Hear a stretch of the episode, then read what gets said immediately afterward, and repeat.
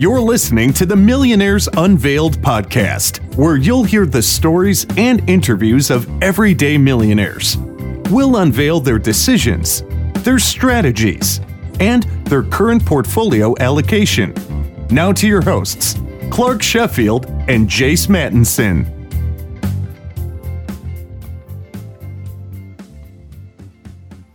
Welcome to the Millionaires Unveiled podcast. Uh, we're excited to say that we're coming up on our 50th interview, our 50th episode. So, thanks to all of you who are listeners, uh, and and to those of you who have been on the show, uh, and to all of those who have reached out. It's it's nice uh, when some of you guys reach out and and tell you, tell us that you've enjoyed the show, that you've learned from it. It's rewarding for us uh, and for the time that we spent in trying to put these interviews together and and get in contact with these millionaires. So thanks again for listening. If you'd like to be on the show as either a guest interview or a millionaire interview, uh, feel free to reach out to us. Our email is millionairesunveiled at gmail.com, or you can find us at our website, millionairesunveiled.com.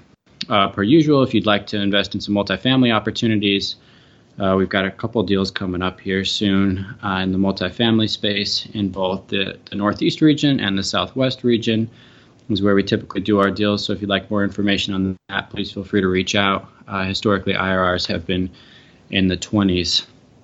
Uh, if you have any questions for any of our millionaire interviews, feel free to reach out. A couple of you have. We try to incorporate that in some of the interviews. We're trying to to branch out and kind of change up these interviews so they don't become monotonous, become the same over and over. We continue to work on other things with the show, including audio quality. And so, thanks again for listening. Let's get into the introduction for today's episode. Welcome to the Millionaires Unveiled podcast. Today on the show we've got Eric, and Eric has a net worth of 1.5 million. He's got about just a little over a million dollars in real estate that's comprised of a couple of rental properties and his primary residence. He's got about $310,000 in the markets, mainly ETFs with Schwab. He's got about 100k in cash and a little bit in gold and silver, just over 10k in gold and silver. Today on the episode we talked to Eric. He's a small business owner about small business ownership and and what he's done over the years to kind of take some of the profits in his business and and invest those wisely. A while ago, he uh, had a financial advisor and, and decided to part ways with with the financial advisory group, and we talked to him a little bit about that. We get into some of the things that he does now with his money and a couple of details about his real estate transactions that he uh, has been involved with in the last couple years. So, without further ado, let's get in the episode with Eric. Welcome to Millionaires Unveiled podcast. Today on the show, we've got Eric. Eric, do you want to just a little about your background and what you're uh, up to now? Sure. Um, I uh, grew up uh, middle class family, basically, in uh, in uh, Arizona, and I, I out of high school went in the military. Spent four years in the service service and uh, finished that and uh, continued uh, my education in uh, uh, at the university studying finance. And uh, after that, essentially started a small business. Awesome. And what's your net worth today? net worth is just over 1.5 million. And and how is that broken up? Uh, about three hundred and ten thousand in the uh, in the market stocks, mostly ETFs with Schwab, and um, about a hundred thousand in cash, about ten thousand dollars in uh, gold and silver, and then uh, real estate.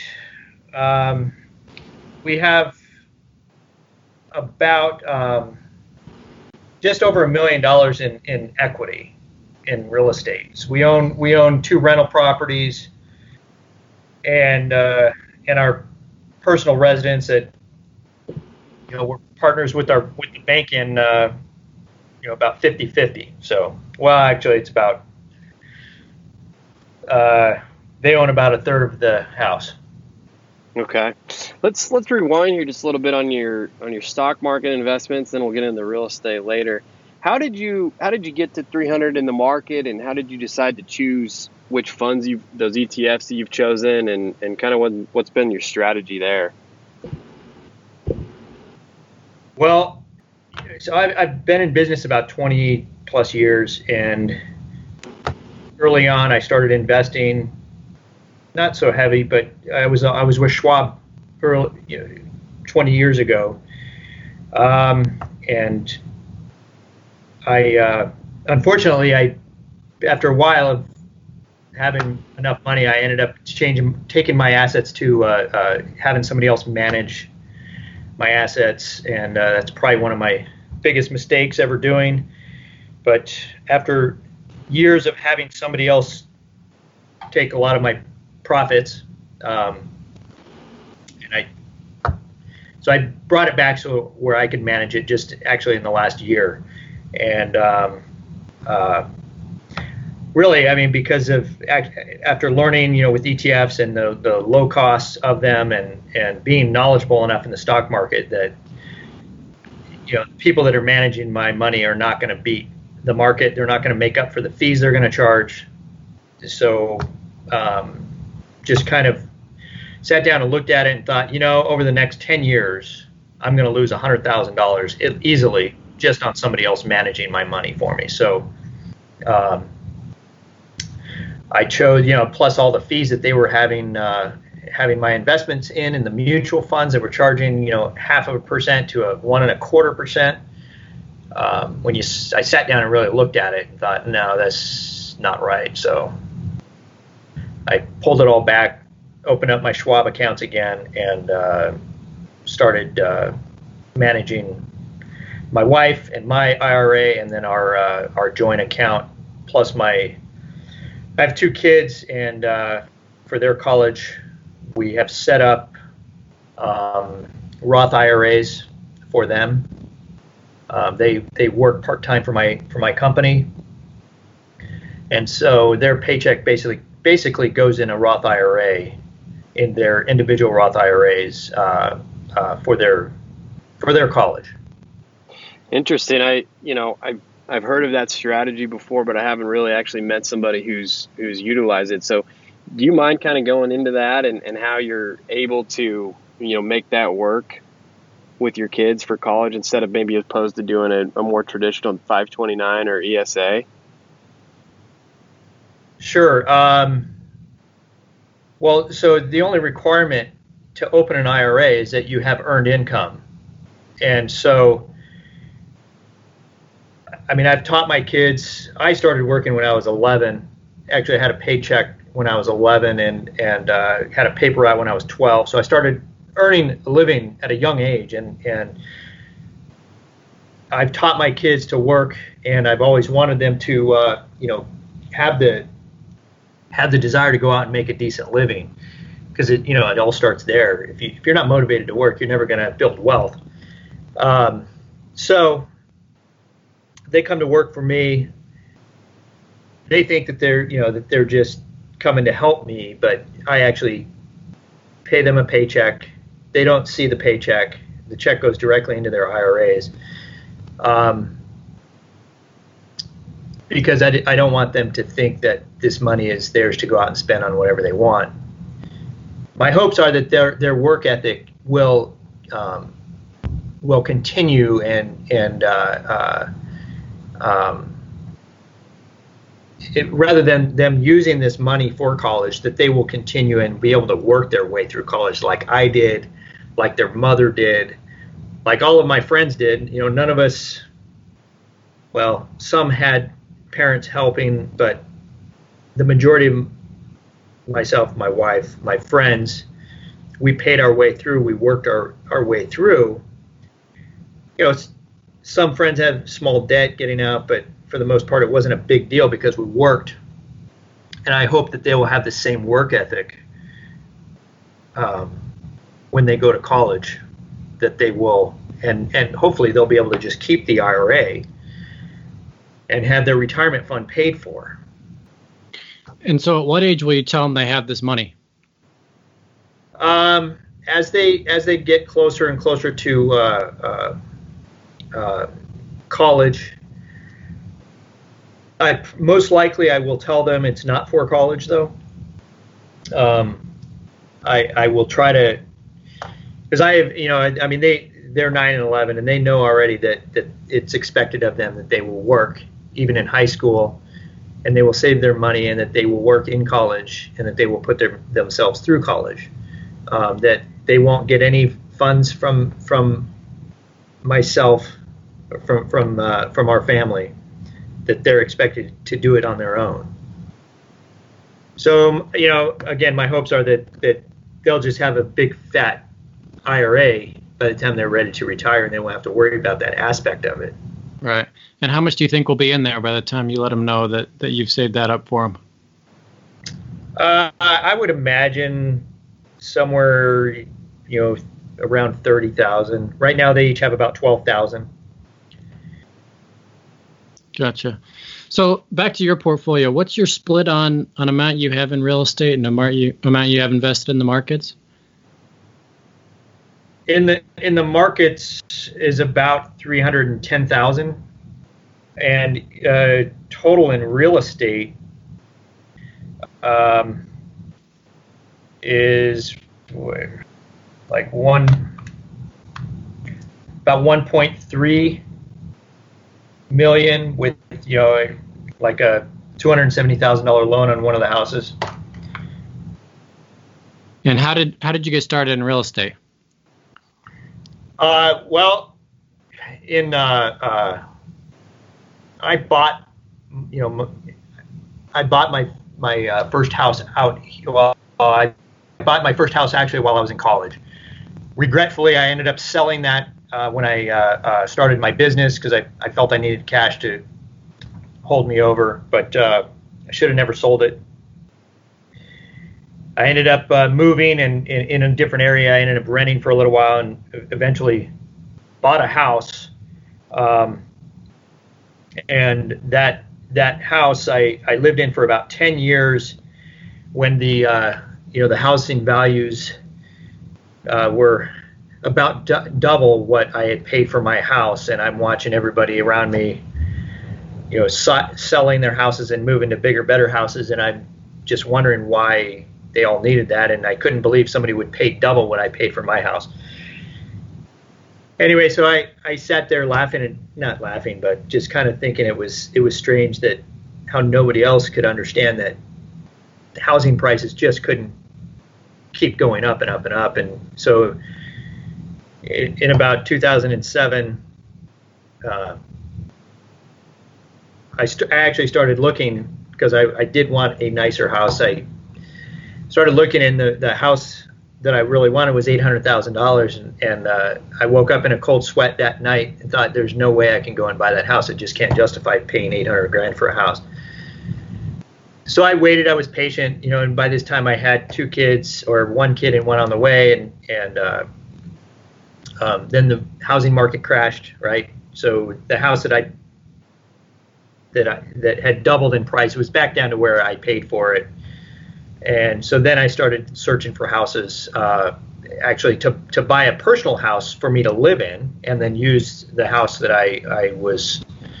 Uh, that I wanted to move to. I wanted my dream house, and and uh, my wife wanted it, and and now we could actually afford it because the prices had all come down, and uh, uh, but I never wanted to sell the house that I that I was living in at the time because I wanted it to be a rental, and so we uh, started shopping around, and we kept getting we kept getting beat by all these investors. We couldn't buy a house. I mean, we offered on, on so many houses, and we lost every time. So finally, we went into a different market, into a different state, and um, uh, paid cash for a four bedroom house um, this was in 2010. We we four bedroom house. We offered uh, seventy thousand dollars. We paid cash for it, and people were offering more, but they couldn't pay cash, and that's where we learned that that, that was the deal. So we uh, we picked up that house, put about three thousand dollars into it. So seventy three thousand dollar investment. The house returns about tw- at the least about twelve percent a year um, and it's gone up ever since. The value and the rental income, the rental price has gone up every year since then, and we've it's been vacant for maybe 30 days since we've owned it since 2010. And Just- then, uh, Hold and on, then just to, just to clarify, you said you bought it for 70 and put how much into it? 3,000. Oh, gotcha. Okay. So $73,000 investment. Now, today is, you know, our, our rental income is about, what we clear on it is about a, uh $970 a month. And that's after after all your expenses. I guess you don't have a mortgage payment on that one. Right, no mortgage payment, and that's after we have it managed by somebody else. It's out of state, so after their fee, um, and uh, all the yeah, all the expenses on it. And we ended up, we did come back. Uh, uh, we kept looking for houses, and the house that we we were looking at that was eight hundred thousand, our dream house. Somebody did buy that in the low or in the high sevens and now they were so far upside down it, you know they were short selling it. So we ended up getting the house we wanted for about half the price. We were able to buy that the following year and pay off uh, pay off the house we moved out of and got renters in the basically the day after we moved out we had renters in our house renting it Wow. So let me just go back to this first property. So were you living in the same state where you bought it initially, or, or you found it out of state? we found it out of state but I'm, it's a state i'm familiar with i used to live in the state Gotcha. And how did you find it? basically uh, online, and I, I I had a friend who who was investing in the area, and he turned us on to an agent, and so uh, we just kind of started looking in the area and found it, called the agent, and uh, put together the deal. So Nice. And then the property management company charges you what, anywhere from 7 to 10, 11% or something? Yeah, they they started out at ten, and then you know they had somebody negotiate uh, the rent rate down. So I negotiated with them to reduce theirs to eight, and so it's been at eight for the past few years. And how has that been? I'm just curious, managing a property you own out of state. Is there any has any complications come up, or does the management company take care of everything and it's been fairly easy? They take care of everything. I, I honestly, I think you know it's easier to spend other people's money. So when when something happens, it's a lot easier for them to just say, "Oh yeah, we'll fix it," and and we'll just take it out of the rent, you know, and and uh, um, so it's you know right out of my pocket easily, um, rather than saying to the tenant, "Hey, what happened? Why why why did the toilet get broken? You know, how did it get broken?" Right. right? Instead, they're just, you know, they're going to send me a $300 bill.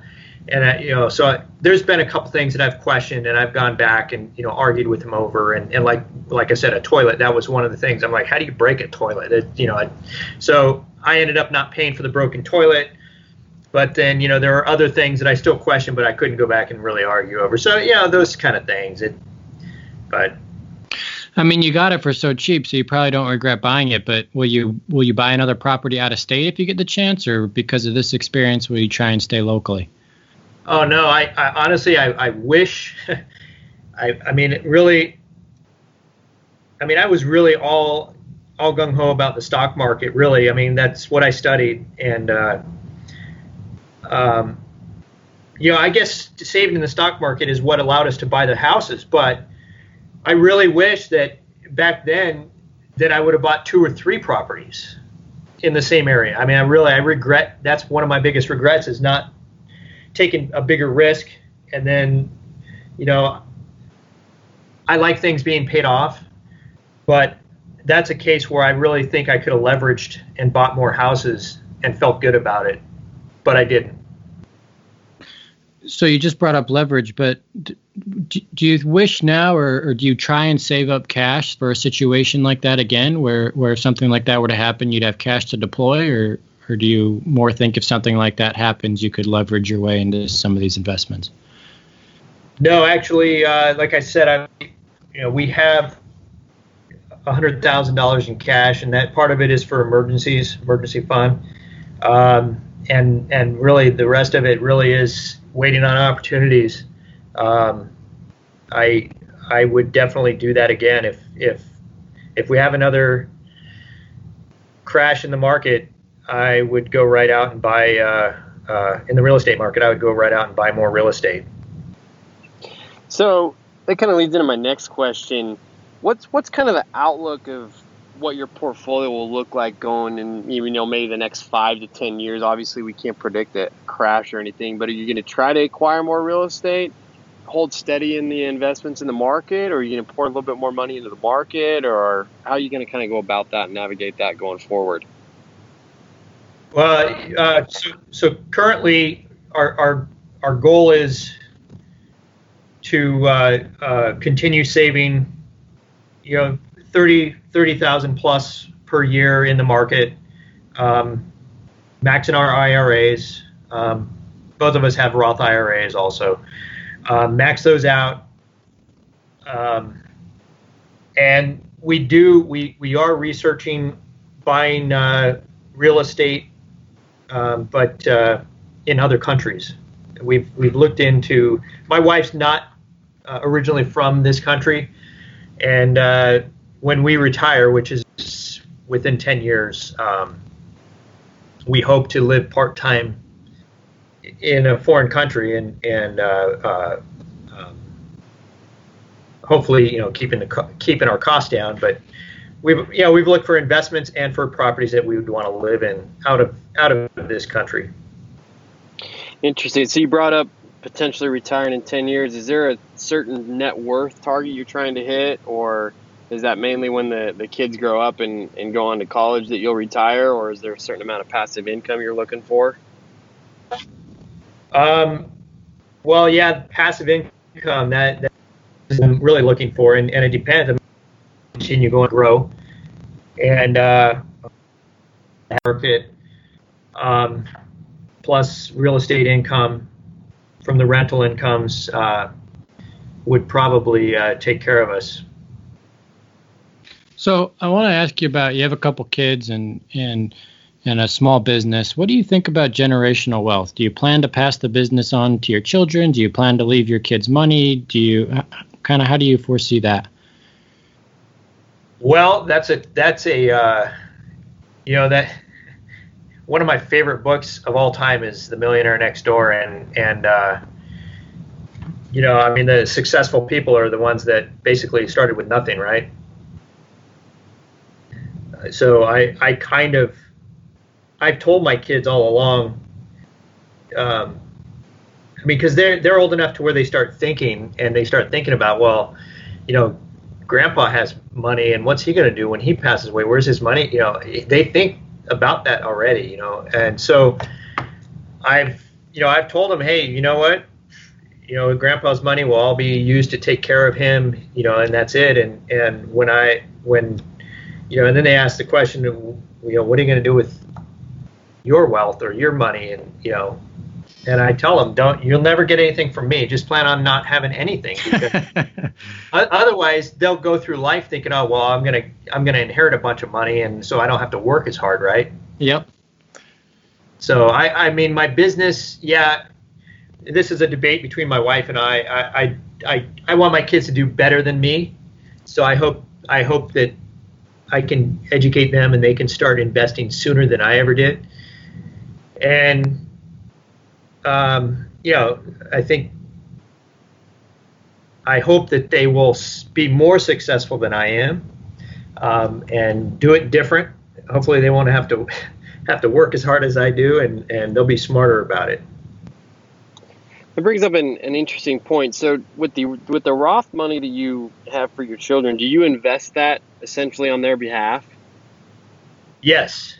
And is that it's, in the uh, market? Uh, yes, it's split about 50% of it is in the uh, uh, Schwab's ETF, the total stock market ETF, or whatever that, I forget what it is. Um, and then the other half is in Vanguard Technology ETF. Okay. How did you decide on those two? Well, I mean, I just, I, I really felt you know, technology was where money's being made, and and the total stock market, you know, betting on the United States is probably good bet, and you know, plus the majority of what you know it's invested in, you get international exposure in in uh, in their shares anyway, so. Uh, it's you know, really it's, it probably is pretty heavy in technology, but it's done well. I want to ask you about uh, your appetite for risk. This is a, a, listener question that somebody wrote in and, and wants us to ask to some of our our millionaires. Um, they say, "What's your what's your take on winning the game? And do you take more risks or less risks now than you did before? And maybe do you wish you would have taken more risks at a younger age?" Um, I, I wish I had taken more risks when the opportunities were there. I would, you know, like buying houses, you know, in 2010, 2011. Um, I wish I had bought more. Um, but, you know, I, I, mean, I'm healthy. So, you know, if the stock market tanked two years before I was to retire, I can keep working. It's not that big a deal. It's probably a good buying opportunity. Um, so that I'm not really worried about. And, and I, I'm, I'm okay with taking risk, but fairly smart risk, I guess. I mean, I, I mean, doing some research and and uh, uh, I mean, really, I, I, think right now we have uh, maybe some opportunity coming up. I think the stock market might be getting a little a little frothy, and and uh, hopefully, I don't know. I keep buying though. And then I guess is the person's first question what's your uh, you know what does winning the game mean to you? Is there is there a target that you want to get to net worth or passive cash flow or anything like that? Um, you know really it's it's passive cash flow. So being able to retire and not really worry about money and and uh, um, having enough income to do the things that we want to do and and really would be nice. I think the best passive income is from from uh, rental income. I mean, the people have to live somewhere. If you lose 50% in the stock market, um, you know it takes a long time to make that up.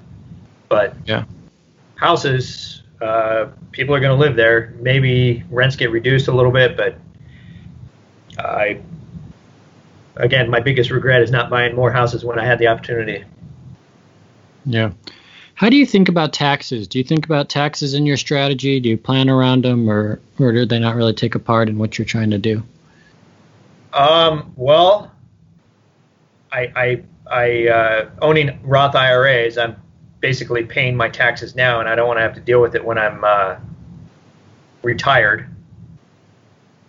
Uh, so I, I mean, I, I do somewhat worry about it. Um, but I guess being a small business owner, I, I do somewhat have some advantages to to try and uh, uh, offset taxes a little bit.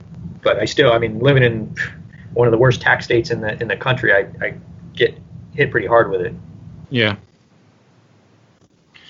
All right, I just want to close here with some uh, millionaire rapid fire questions. So, the most expensive pair of jeans or pants that you've ever purchased? Huh. Uh, probably 50 bucks pair of jeans. Okay, most expensive pair of shoes? 150. Okay, most expensive car? Uh, it's 50,000, which I still own, and it's still running. It's got 250,000 miles on it. Nice. Uh, most expensive meal out that you've paid for? Uh, that's probably five hundred dollars. Okay, and what item or items or experiences are worth spending more money on to you? Uh, traveling. Uh, I think traveling and uh, um, experiencing the world, showing my kids uh, different cultures, different states. Um, that I, I think that's better than any college can ever teach anybody is you know going out and seeing other countries and meeting other people. Probably the best education i've ever had. Okay and what's not worth the money or what do you try and save on? Uh,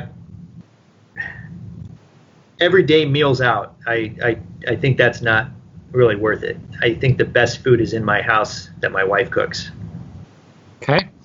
uh, high school and college gpa oh man, I was a terrible student. So uh, um, high school was probably realistically about a 1.5. I mean, I was I was glad to have a D to graduate in some of my classes.